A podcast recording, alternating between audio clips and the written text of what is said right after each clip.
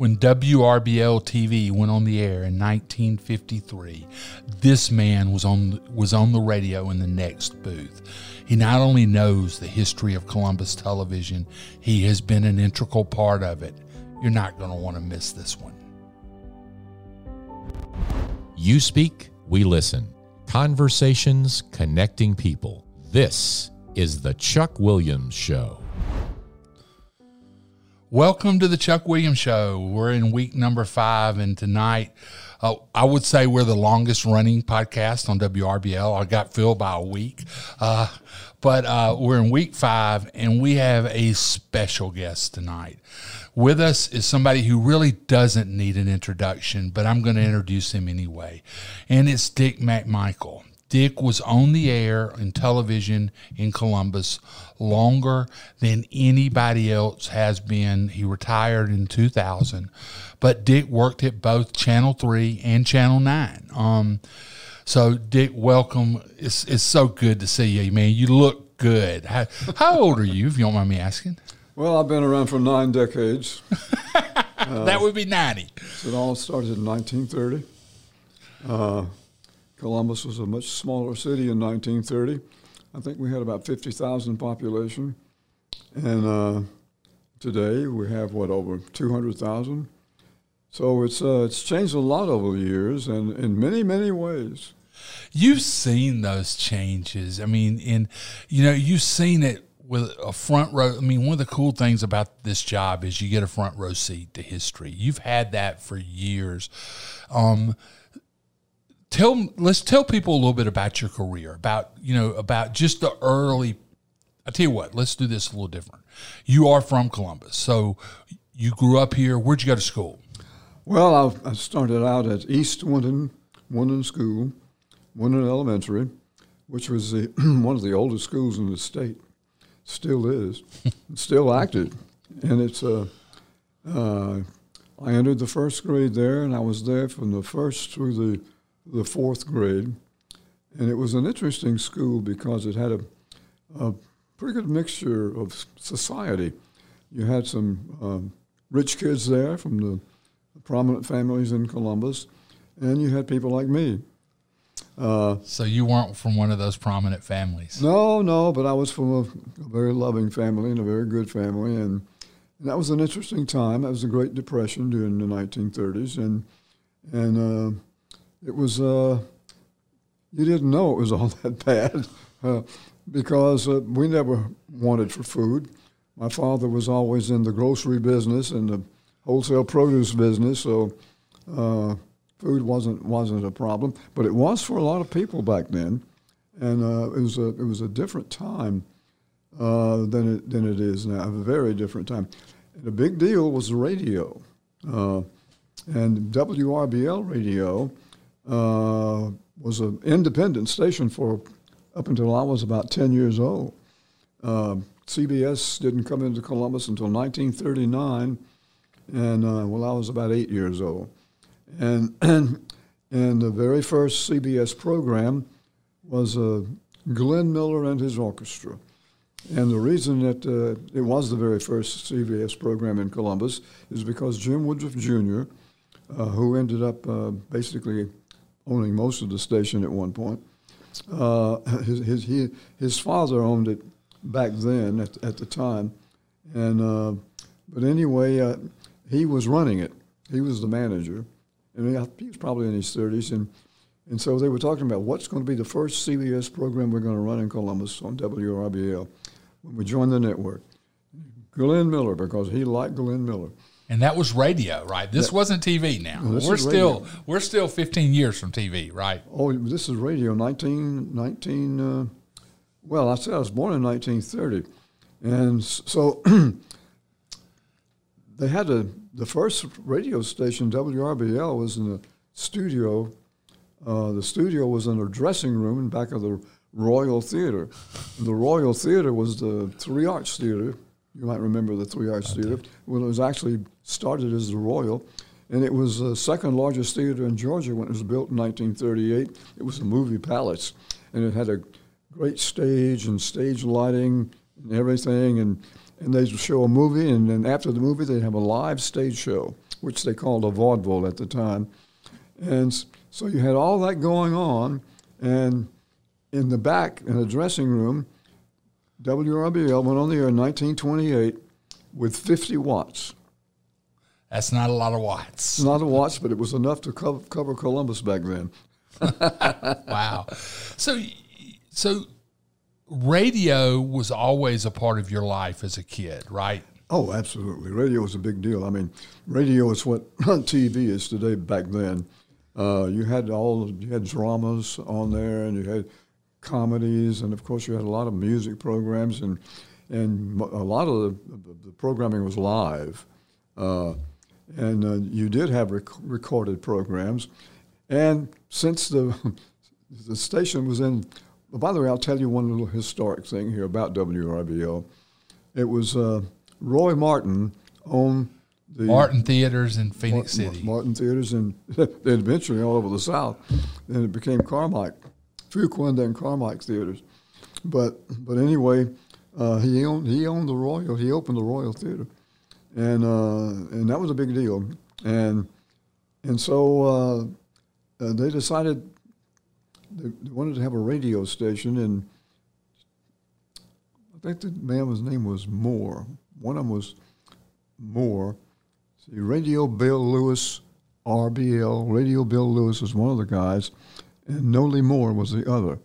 And I think one of them was a projector at the Royal, ran a projector at the Royal Theater, and they got to, with Martin and said, "We want, we want to start a radio station," and they built the transmitter, the 50 watt transmitter, and he he let them do it, and and they did, and after a while he sold it, and he, I think he sold it to um, he sold it to the JCs, and. Uh, a civic organization. Civic organization.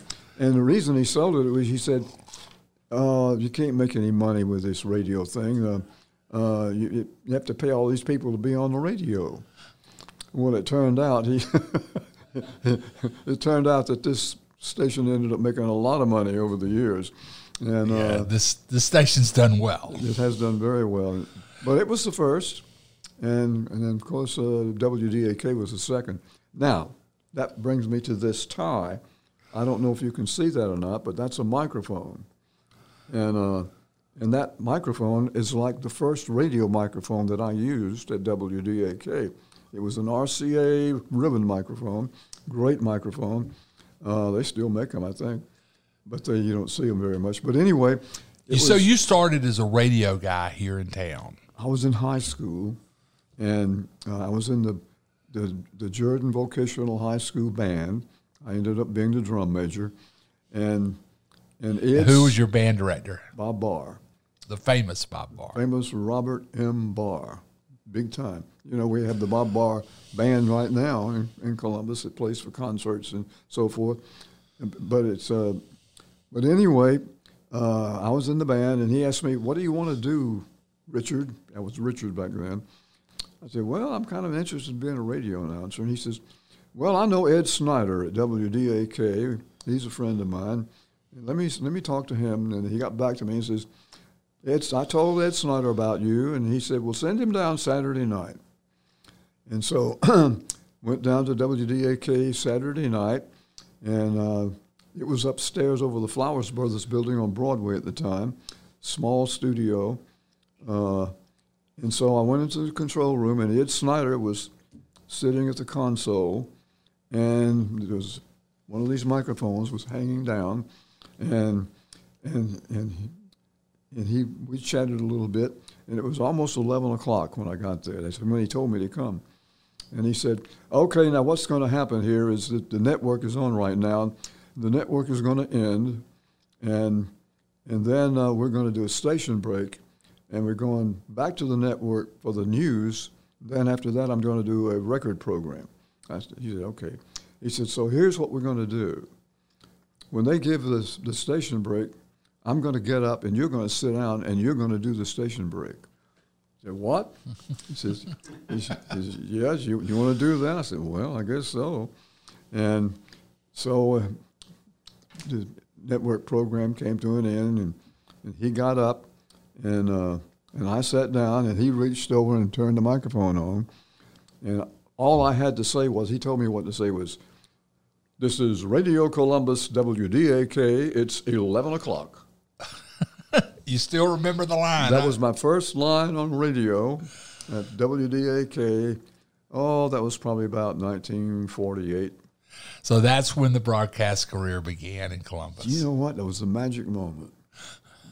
The minute that microphone went on, I had a buzz all over my body. It was physical. Mm. And and uh, and I said those words, and it was that was the beginning of the magic. And you know, this is a really a, a wonderful medium, uh, medium, and in in so many ways, it can be misused and is quite often. But it's like Edward R. Murrow was pointing out uh, about television. You know, he had this program on CBS called See It Now, and and on one of them he was showing them the, the power and the quality of television. This is back in the old days, and everything was black and white and pretty primitive. And he said, "And you watch this, and you will see what we can do with this television. We have one camera." In California, facing the Pacific Ocean. Bam, that came up on the screen, the Pacific Ocean. He said, That is a live picture of the Pacific Ocean. And now we have the other camera, and that is on the Atlantic Ocean. You're about to see from the Pacific Ocean live to the Atlantic Ocean live, and boom, that popped up on the screen. And he says, Now we have this wonderful thing here, this wonderful medium, but the question now is, what are we going to do with it? And that and that that's the question they're asking today. I mean, it's you now got cable channels and everything, but I, want to. You're, you're taking me somewhere I want to go, but I want to get there kind of Later a, on. a little slower. Uh, yeah, the, you're you are when when you started that when those that buzz hit you. What did you think? is this like this is what I'm going to do, or did you start trying to figure out how to be able to say something other than than that one line? Well, you know, I was pretty busy at the time. I was still in high school. Drum major. I was drum major of the band. I played drums. I had a set of drums, and I played drums with the Teen Tavern Tutors. And the Teen Tavern Tutors, TTT, was a 17-piece dance band, you know, like Glenn Miller and Tommy Dorsey and Harry James. Remember all those bands? Well, you wouldn't remember all those. I don't bands. remember those bands, but, I, I've seen I've seen them. You've heard them. And so we had this. So I played the drums, and uh, in in the Teen Tavern Tutors, and so that kept me pretty busy. Also, we had a teen tavern. It was a nightclub for teenagers for Jordan, Columbus, and Baker High Schools. Where was that club?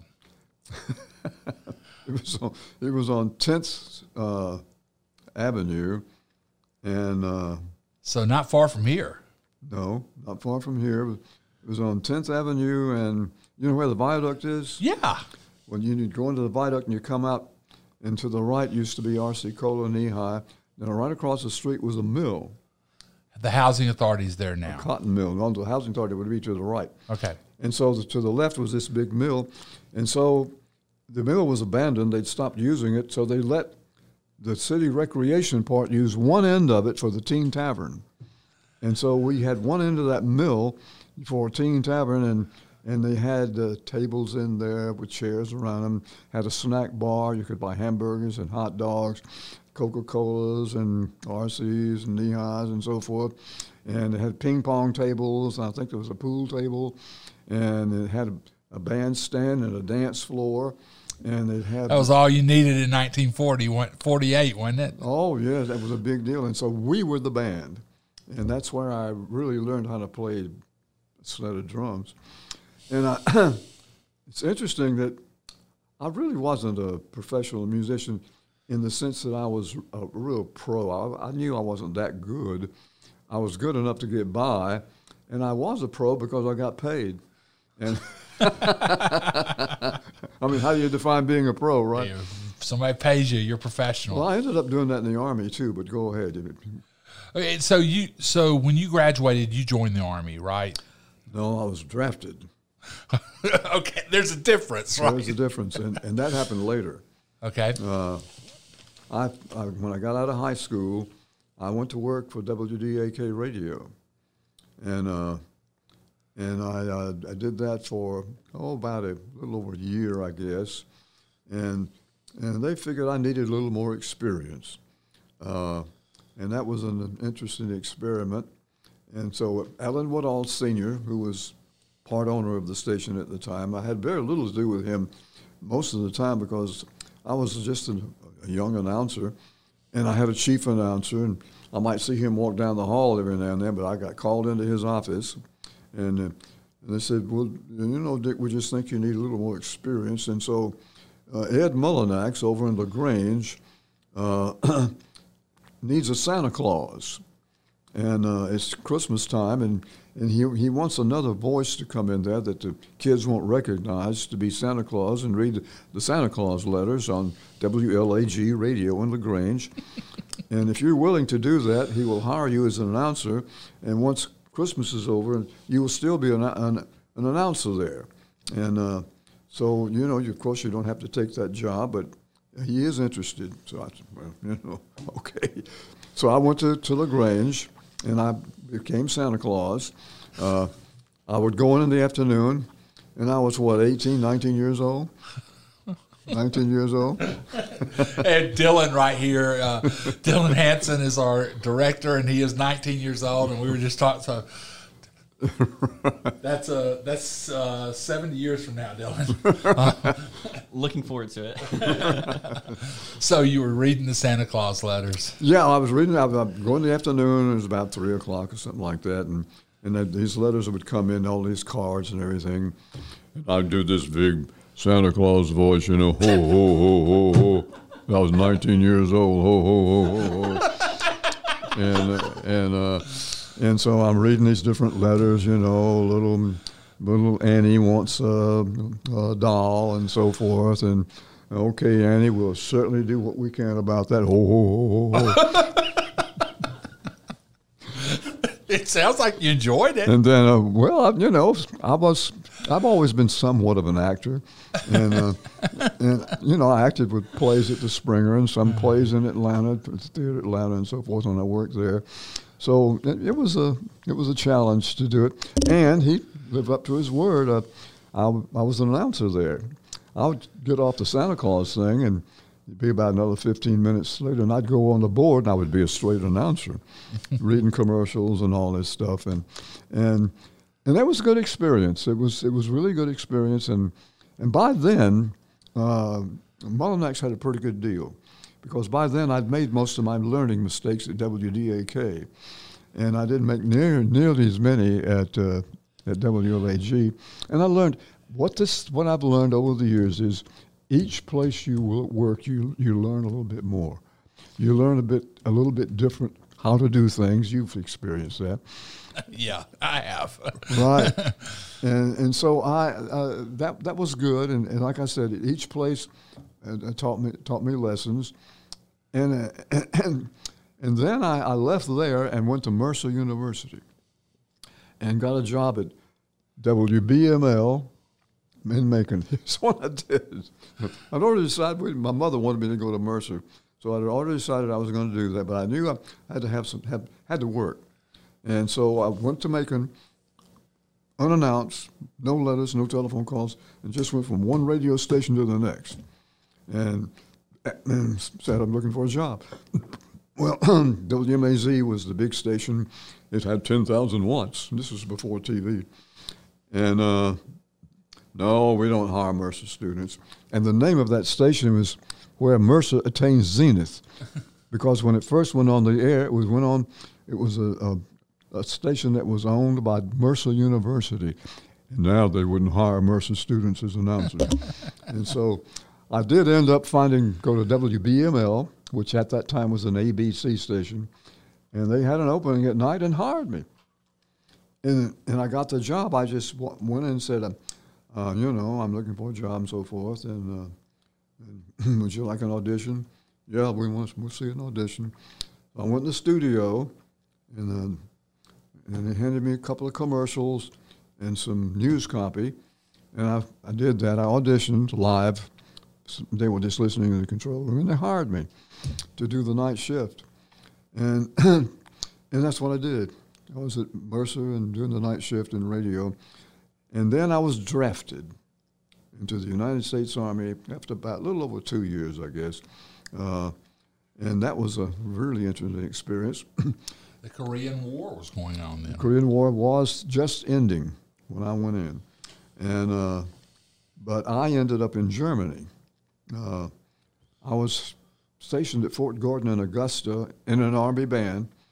Uh, I was playing the snare drum, actually the cymbals, and and I stayed there until uh, oh, was, I guess it was almost a year, and and then I got shipped overseas, and that was the best thing that happened because then I got to I was stationed in Munich, Germany, and Munich is, is is the place to be stationed if you're in the United States Army in Germany, and everybody said that, and I was really really fortunate, I guess, that I was assigned to the 30th Army Band in Munich, Germany.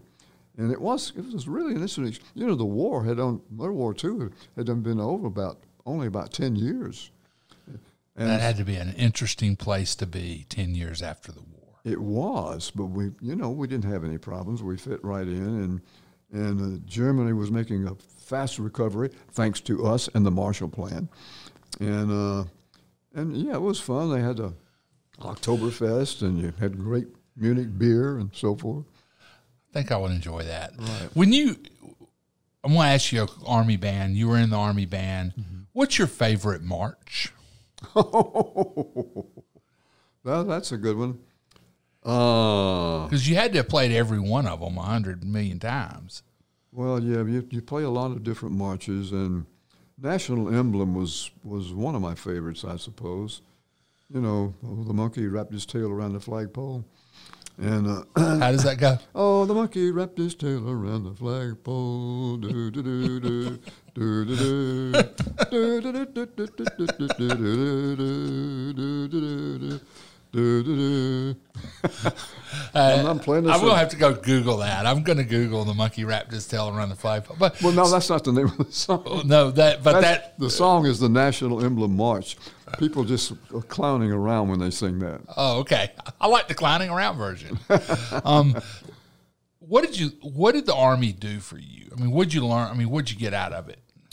I learned uh, to deal with a great diversity of people, and and to meet different types of challenges, and to uh, adjust to different situations, and and I got to see a lot of Europe on Uncle Sam's dollars. Uh, I went to Venice, Italy. I went to Rome. I went to Naples, and uh, I saw uh, some very interesting things: the Roman Forum and the Colosseum, and and of course uh, it was. And I was able to go to Switzerland. That was a long way from Jordan High School. I went to I went to Zurich. I went to Lucerne, and uh, and of course I went to Aust- Austria, which is right next to Germany. I went to France. I went to Paris. Uh, I had decided when I was on leave, going on leave, that uh, I wanted to go to London, and so I went out to the United States Air Force Base in Munich and was going to try to get a free flight, get on one of those Air Force planes going to London. And so they said, well, you know, we don't have that. Uh, we have one going to Frankfurt, and maybe you can catch a flight from Frankfurt. Turned out that was lying. But anyway, I'll, we'll get to that. And, and so uh, I went to this transport plane, huge boxcar in the back, transport. It had twin, twin boom engines on it and, and tailed rudders and so forth. And so it was in the back, there were two travelers. It was a WAC, Women's Army Corps lieutenant, and me. I was a PFC at the time. Now, to get a ride on an Air Force plane, you had to wear your uniform. You couldn't do it in your civvy. So I had on my PFC uniform, and she had on her lieutenant's uniform. So we sat in the back of that plane, and it took off and headed for Frankfurt. uh, they invited her finally to, to come up front within the cockpit, and she did. And so one of the guys came back uh, and looked out the window. One of, he, one of the crew members in the cockpit came back and looked out the one the side of one of the engines. Then he went back, and I said, "Hmm, wonder what's going on? Wonder if we're having a problem with one of those engines." It turned out we were, and nothing happened. But after we landed, and the the, the WAC lieutenant and I got into a jeep, and we were headed for the terminal, and she, she said, "Did you know when that guy came back there and looked out that window?" They were worried about that engine; it was having problems. I said, "Oh, wow, okay," but it was okay. And she said, "You know what? this plane is going to London. It's going to land here. It's in Frankfurt. It landed here in Frankfurt. Then it's going to London, but they won't let us stay on it because it's that engine problem, and it's going over the channel, and they, they're just not going to take any passengers." And so I said, "Okay." Well, I couldn't get a flight out of there. It was just almost impossible. So I did the second best thing and got on a train and went to Paris. That's not bad. that is, that's not bad. So when you got out of the army, you came home, right? Yeah. Came home, went back to work at WRBL. What year was that? 1956. And uh, I had been in radio first here. I did some television while I was here, but I was in radio. I did a few, I did a commercial or two on television and and some features type stuff, but mainly I was on the radio. On radio. You were in this building the day they started the t- they turned the switch on TV, right? Right. I was in the radio control room. In the radio control room, in the what year was that? Fifty three. Fifty three. The radio control room and the TV control room were right next to one another, and they're still here. As a matter of fact, it's not radio anymore, and so I would sit there uh, during at night. I was on the night shift, and I'd look through that window, and I would see what was going on over there in the control room. And I'm looking over there, and I'm thinking, "That's for me," and uh, that's what I want. And, uh, and, and but I, I couldn't get it at that time. I was a radio announcer, and but I was invited every now and then to do something on television. As I, like I said, I did a commercial or two. The very first thing I did on television, I believe, was a Schick commercial, Schick Razor. Came in live. The reason I got the, the, the commercial was I was working the, the radio shift on Sunday afternoon, and on the radio, we had the network going. And the network was playing different Sunday afternoon programs, music programs, and so forth. And so I would just sit there for half an hour, and the, and the program would end and I'd do a station break, 30 seconds. And then, so they said, you know what, you have all that time anyway, and so we want to run a Schick commercial on, uh, on uh, television. You can just walk over from the radio control room and go out in the studio and do it. Commercials were live then, right? Most, most of them were. Very few were filmed but, and, and, and didn't have tape, videotape. And so, what do you want? Sure. Hey, I'm going to be on television. And uh, so I did a, a Schick, Schick commercial, and I memorized it. what was you still remember a line out of it? No, I don't remember. well, that's not fair. I don't that's remember a, a word. well, you when did you you got your first full time television gig here in '56, right? So that started essentially a 50, uh, a 46 year run on television in Columbus, Georgia. Well, no, I. But you had a break. You went to the Carolinas, right? I was. Well, here's what happened. I was here uh, in 1956, and I got married. Okay.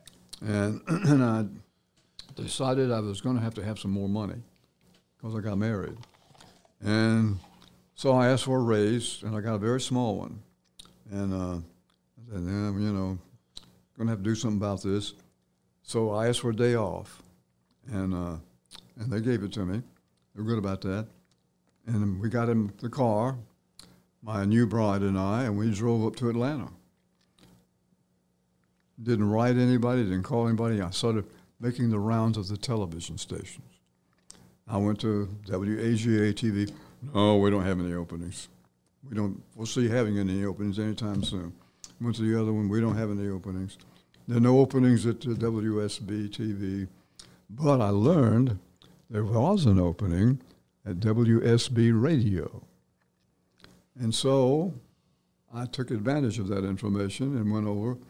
And, and I went to the back desk and I said, uh, I understand that uh, you do have an opening in radio and that I need to see Elmo Ellis. And Elmo Ellis was the program manager at WSB Radio. He's a, he made quite a mark for himself in the radio broadcasting business. But anyway, uh, I didn't even know him. And, and she says, Well, okay, wait just a minute. And she called him. She, she, she said, Have a seat. He'll see you in a few minutes. And so I did.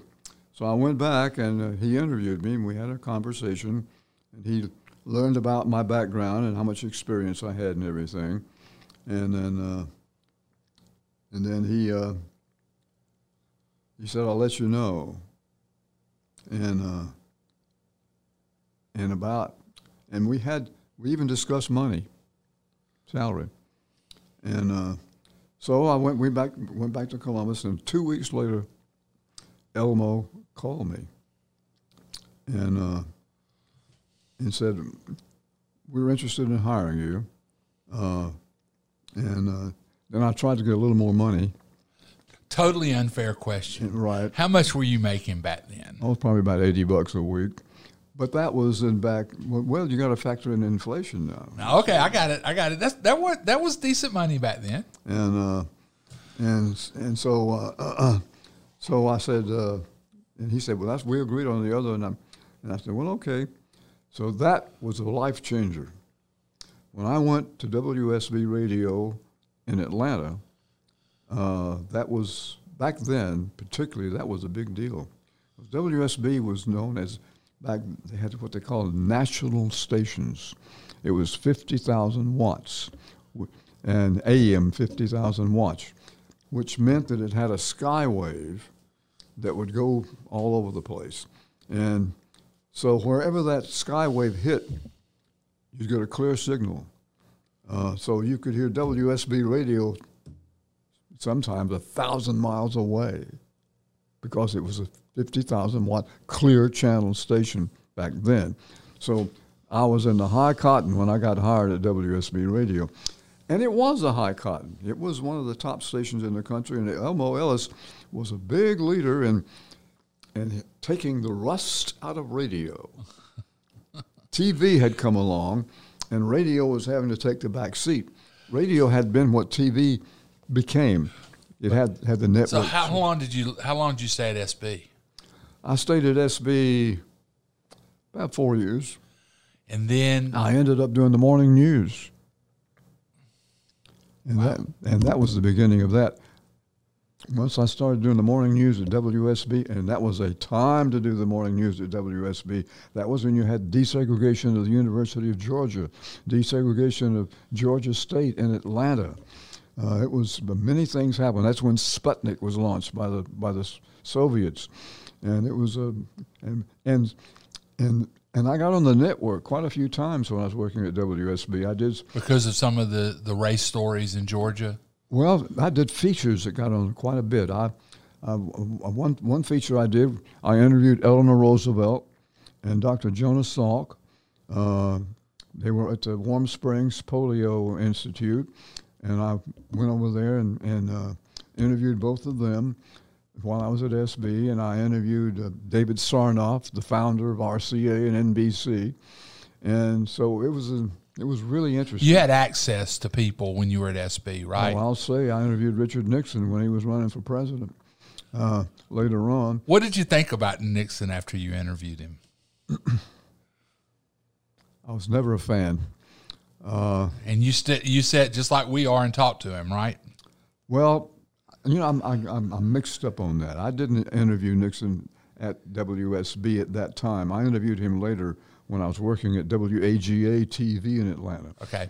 And we, we can get to that if you want yeah. to. Yeah, I was going to move forward because I want to really get in the Columbus stuff. We've we've we're 35 minutes into this, and I could listen to you all night. you, you, you tell me what you want to know. Yeah, but so you did the radio for four years, and then you went to television, right? From back into television after that, right? Well, It's not that simple. you but you know, your journey is not that simple, but it's fascinating.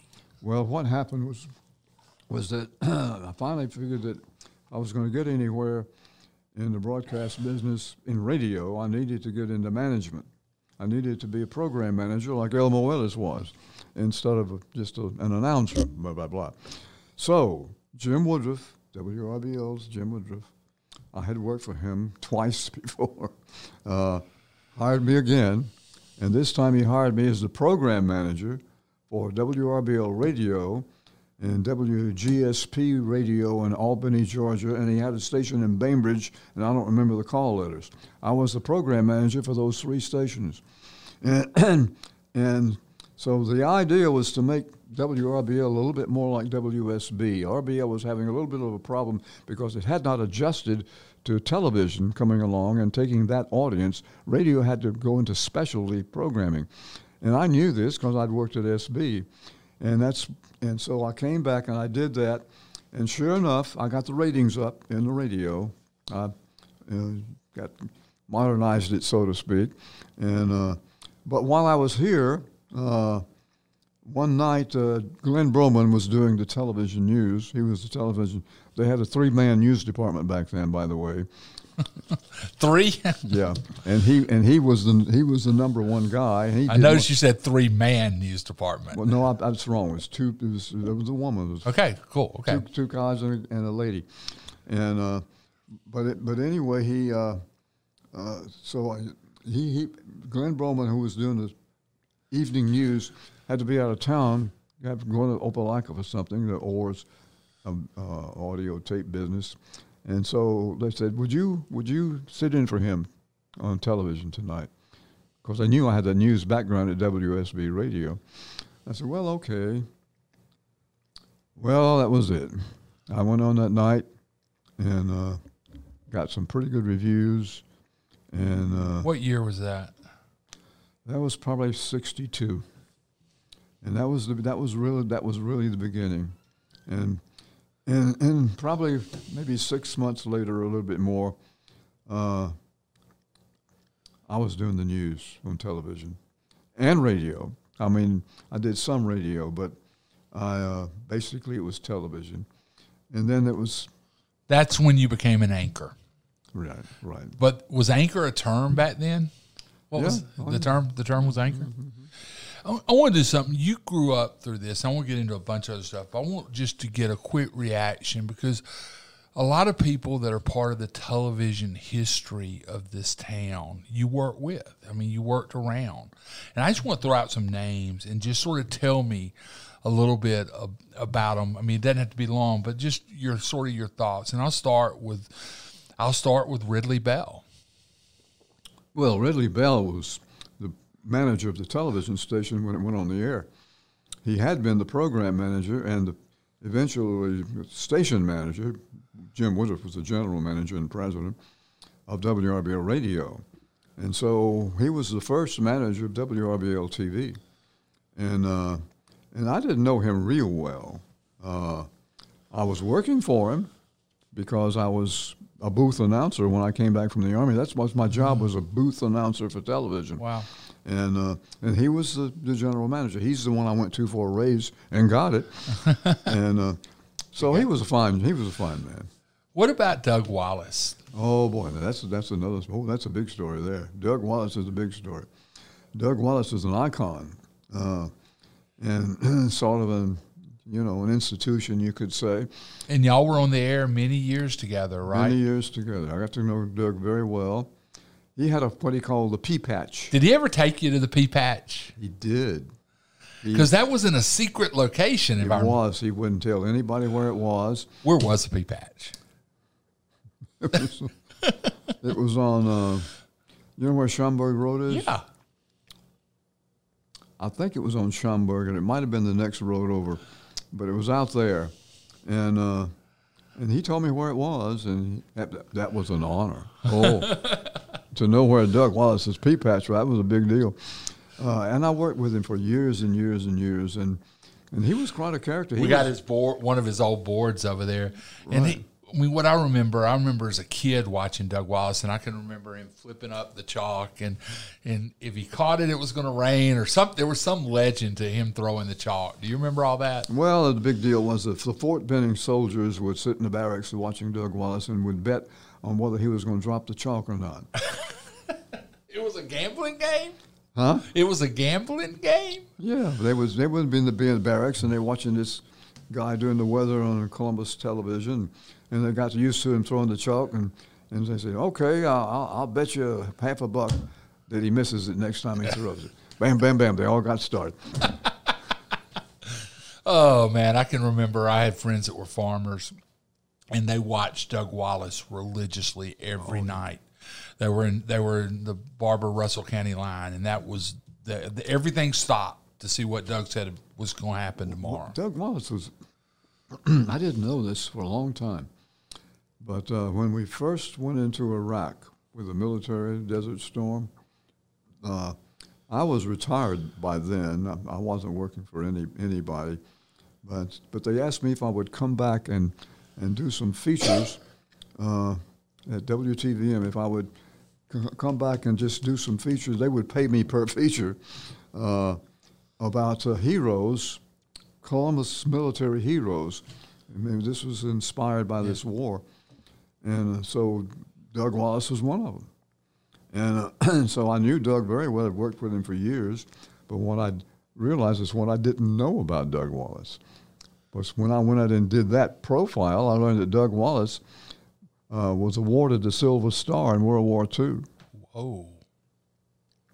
He was an he was an artillery observer, and he he was a I think he reached the rank, rank of second lieutenant, and he and a, a spotter would go out in front of the artillery, and they would have, dig a trench, uh, a foxhole type thing, and they would sit there and and with the, uh, glasses with binoculars, These guys are firing behind him. they're now. firing over them. Oh I don't think I want that job. and they would and they would have a, a, a, a wireless telephone or maybe even a line one, and then they would tell them where the fire was hitting and and, and direct the, the fire. So that was his job, and and he Wow. ended up with a silver star. Yeah. Wow, that's that's amazing. I, never knew that. That's that's amazing. What about Roselle? Roselle was a force, uh, no doubt about that. She, uh, Doug Wallace was on the show with her every morning, and so was Don Nally. Uh, it was Doug Wallace and Don Nally and Roselle, and everybody else in Columbus at one time or another. It seemed. She would have different guests on there every morning, and she would do some. She had a kitchen on the air kitchen. She would cook things and give recipes, and and uh, but but she would interview all sorts of people. She would interview the general out at Fort Benning, and and Woodruff had a Jim Woodruff had a quite a repute. A re, um, what's the word I'm looking for? He, he, had quite a connection with Fort Benning, uh, and and so we would cover a lot of activities out there. And Roselle called calls the general and asked him if he would come down and be on her show. Well, of course, you know Jim Woodruff was the president of the Uni- Association of the United States Army at the time, and I said, "Well, yeah, the general general will come." And she said, "Well, can you can you bring some uh, uh, some weapons to to that we can show the public of what's going on at Fort Benning?" I pulled up. I was pulled. I was working on the radio side. I think back then. I think I was still the program manager, and I pulled up and parked, and I looked and and all around the back back of the station in the parking lot, and down in that field below, there were armored carriers. There were tanks. what did you do? there were artillery pieces.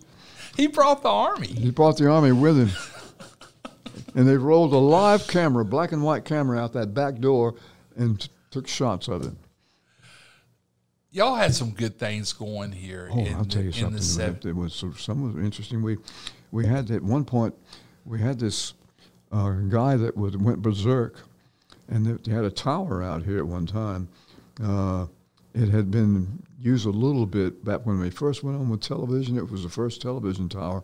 They eventually took it down, but it was still there when I was there. And this guy goes up and climbs that tower, and and then he wouldn't come down.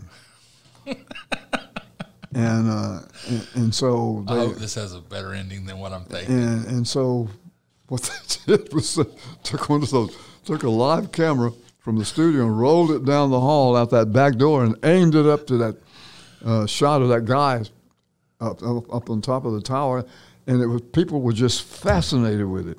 They were watching it all over town. Uh, it was live, and everybody's wondering what they were going to do. And finally, some MPs came. He was a soldier, and some MPs came from Fort Benning, and they had a guy named Charlie Black, I think his name was. Legendary Ledger Enquirer reporter Charlie Right, he, Black he was a war re- correspondent, so to in, speak. In Vietnam. in Vietnam, and he had built this reputation of that. And so Charlie Black came out here and climbed the tower. And and this was live on live. Charlie went up after him. And some MPs, they started up that tower. And uh, and they got up there close enough to him to talk him down. And they talked and they talked and they talked and and so he finally agreed to come down. Uh, I think the deal was you have to get off the tower before I'll come down. So they did. and he finally started making his way down. And this was live television. this was live television. Man, this was the OJ chase before the OJ chase. and so he got got to the bottom, and uh, and they they had removed the ladder so that everybody, not just anybody, would get up on that tower. That would, did more people on that tower. And so he had to jump uh, a distance, and he did. And of course, the minute he, he hit the ground, the MPs grabbed him, and and he went berserk. Wow. You, I want to get into this kind of quick, and you know, we're God, we're eating up an hour in a hurry here. Um, you left in 1986. You left WRBL. It had been your home for a great portion of your career. Um, it was front page news in the Ledger Enquirer when you Ledger and the Enquirer was two back then when you left. What did, what can you tell us about that? Well, uh, some new people had bought the station after Jim Woodruff died, uh, eventually. And uh, it worked okay. Uh, they weren't bad people or anything, but we had our differences. And uh, there were some things going on that I didn't approve of for me. And so I just reached the point that, hey, you know, life is, life is too short for this. And so uh, I had lunch with the general manager of WTVM, and That couldn't happen today because there are contracts that would non non compete contracts. That couldn't happen today, could it? it could. Uh, yes, it could happen. Uh, I didn't have a contract with WRBL, but guess what? When WTVM signed me, before I moved, went over there, I signed a contract. And so that was the first contract that I ever signed in broadcasting. WSB, WAGA, no, WRBL, no, word, word of mouth. But I did sign it. They wanted me to sign a contract, and I signed it. And so I left. And uh, but you know, that doesn't mean I have anything against this station. Uh, it was a, it was that time and those people, and of course you've had a couple of different owners since then, and so it's, but but that was that situation, and you just have to do what you think you have to do. I wasn't. It you know ended well. I mean I did well over at WTVM and and uh, made some really good friends, and I still had friends here. Uh, as a matter of fact, I came back over here maybe once or twice and appeared on uh, mus- the muscular, muscular dystrophy telethon.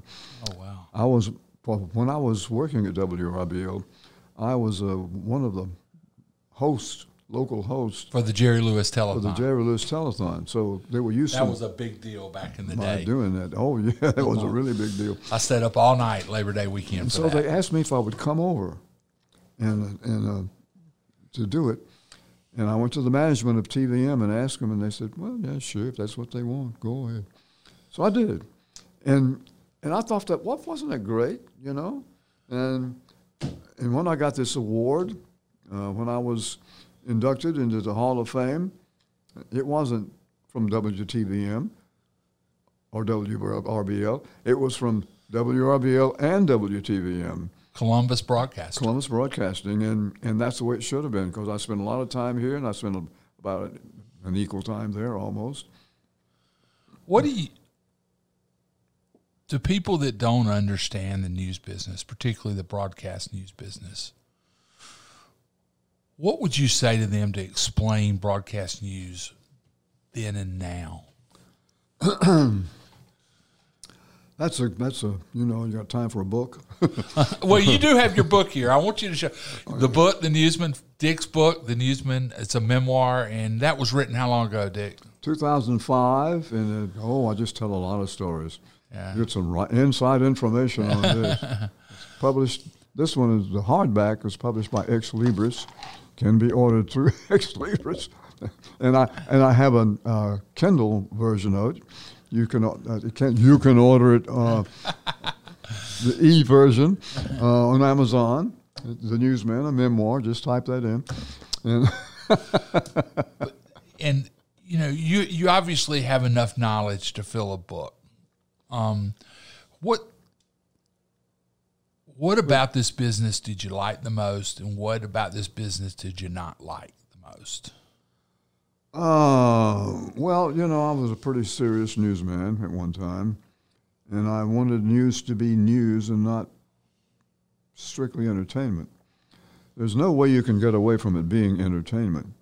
Anytime you perform, like reading a newscast, you are performing. And whether you want to call it acting or not, it is to a degree. And so I understand that.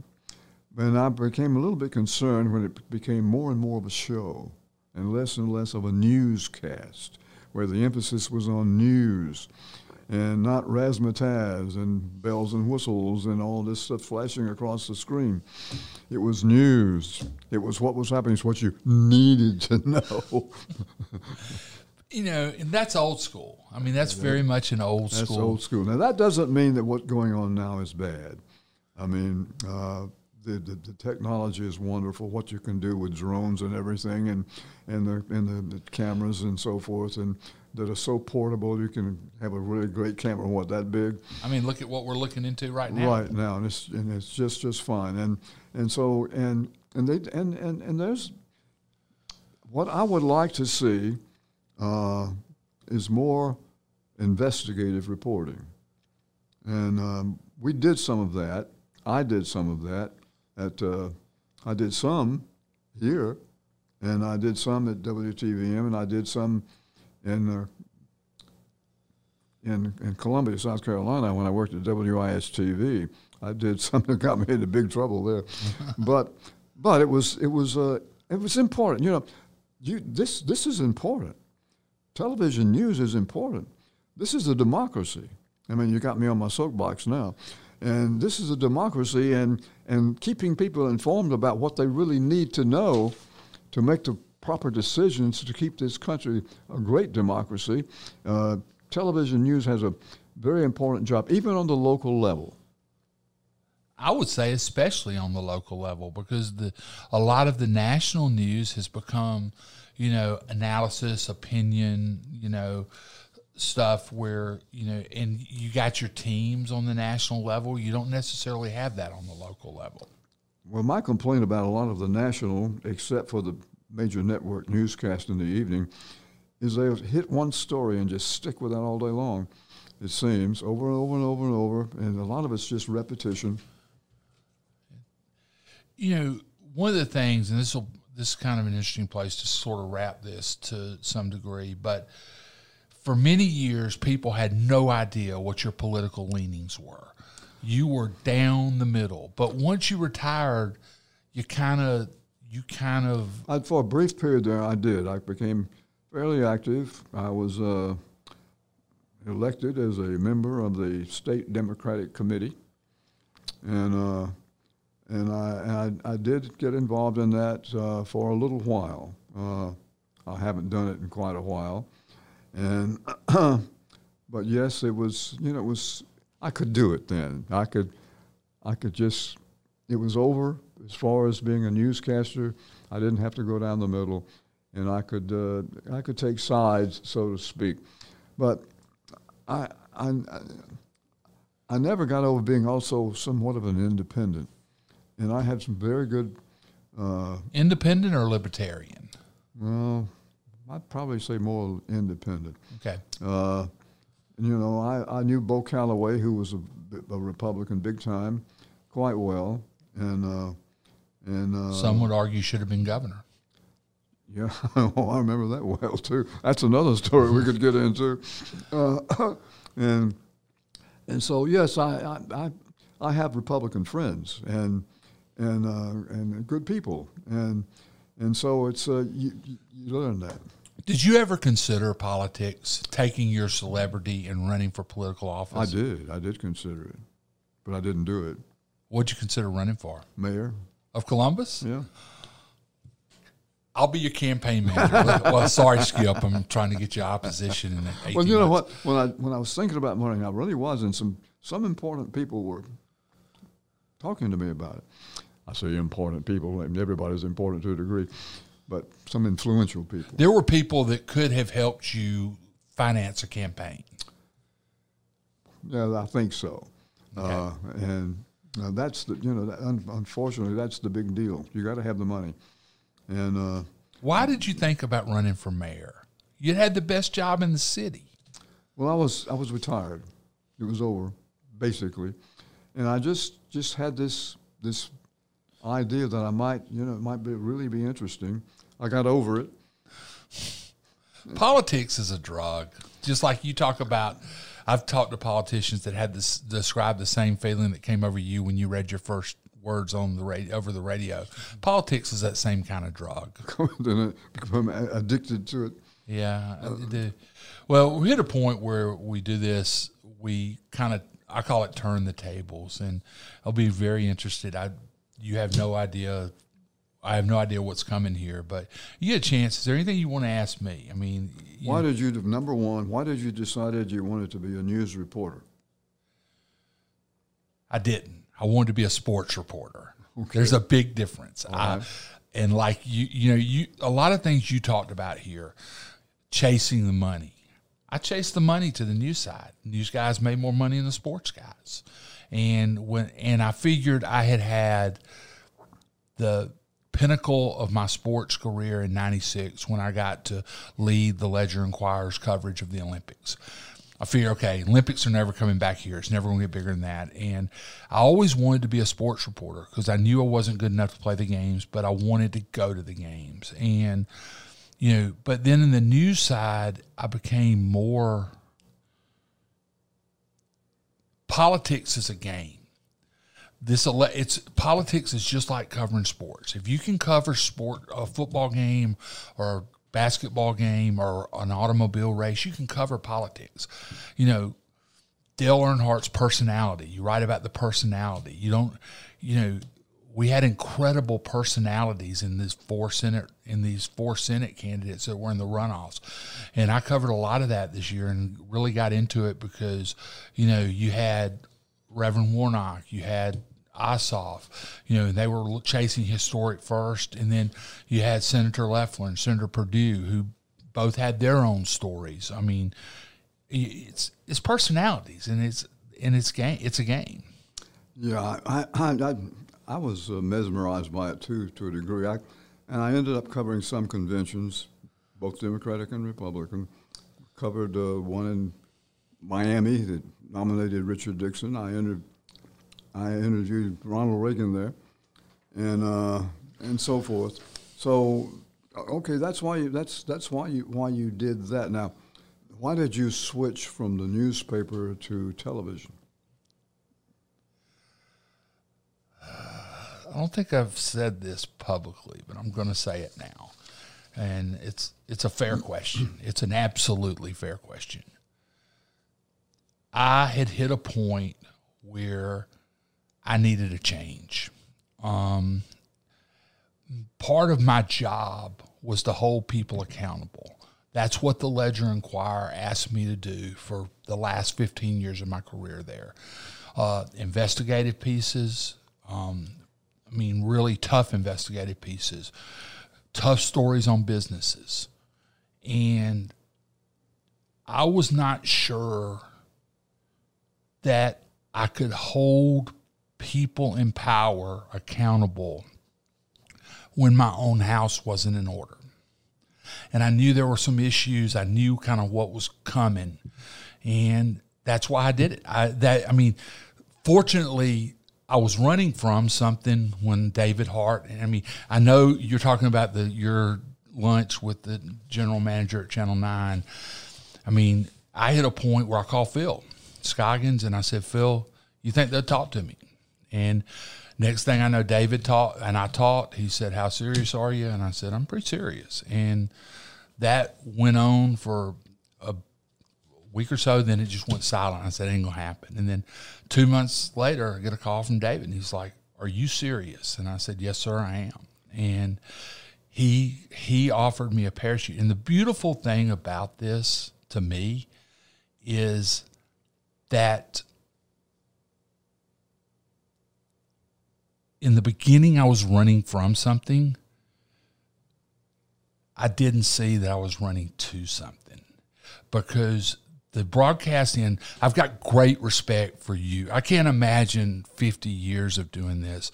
And, mm-hmm. you know, and the other cool part about the broadcast community in this town is we have incredibly talented young people coming through here right now that are going to be you know the next generation of the Reese Davises and the people that move into very big big jobs you know and I'm getting to see them in the in the beginning and you know, it's interesting. Teresa and Phil sort of have the mom and dad role here covered. I mean, they, you know, with a lot of the younger reporters.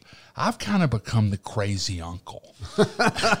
and, you know, and I think most of them realize that I'm a real journalist and that, you know, I've kind of got, I've done this a long time and stuff. And I can sort of help in my own way, but, you know, but I'm also doing what they're doing. I'm competing against them for stories you know so it's a different it's a different this was this was television's gain uh, when you made the switch Thank I you. thought how fortunate WRBL was that they was getting a real real journalist uh, someone who was dedicated and someone who cared about getting the story and getting it right and someone who understood depth and someone who could do a really good long interview and the piece that you did with me in the paper was I was, very impressed. And uh, Dimon Kendrick Holmes, who's my editor, gets a lot of credit for that. I did 150 of those interviews over the course of three years, and and some of them were pretty rough. And Dimon clean, cleaned them all up, and I, I owe Dimon a great. Dimon made me look very good. Well, you know, what happened with you is why CBS News. One of the big reasons CBS News became the leader that it became because a lot of those early reporters on CBS were, went from newspapers, from print, from United Press International uh, to television. You're talking about Walter Cronkite, uh, Eric Sevareid. uh, these, a lot of these really big early reporters had worked for newspapers, and so CNN used that model in the, in the infancy of its organization. Well, you know, Edward R. Murrow was kind of running the show, and uh, and he said what he was looking for was uh, he was looking for people who knew news. Uh, he wasn't so much interested in their voice and how well they could deliver the news. They would learn that, but what he was interested in is how much of a journalist they were. And so uh, a lot of those early people on that network were you. well, define news. What's your definition of news? Well, it's what's happening. Uh, it's uh, it, you could probably get into many definitions of of what it is and the role that it plays. Uh, it's people need to know what's going on. And there are those who think, well, you shouldn't let them know too much. Uh, it's going to make them feel bad. Well, they have to know to be able to handle it. And uh, it's a very important role, and it's scary when the wrong people get in control of it. Uh, and it's scary when some people get in control of it and, and skew it and use it for their purposes. And, and that can happen. Uh, but it plays a tremendous role in, as I said before, in a democracy uh, and letting people really know what's going on and not reporting just what you think they want to know, but reporting what they need to know. And this is the hard part showing no favorites. You did that for better part of a half century. I mean, like I said earlier, people didn't know if you were a Democrat or Republican when you were broadcasting. I mean, you made all you made all of them mad from time to time. That's right. And and that's part of the beauty of it, right? If you do it right. Well, uh, I, have said this before, and that was when when I when I come off a newscast, and the Republicans thought I was too biased toward the Democrats, and the Democrats thought I was too biased toward the Republicans. I had done my job that night. How would you like to have covered politics right now? With, I mean, it was still, it was still a gentleman and lady sport when you were covering, even when you left in 2000. No. Well, but I mean, now it's a blood sport. Uh, well, it's always been a blood sport.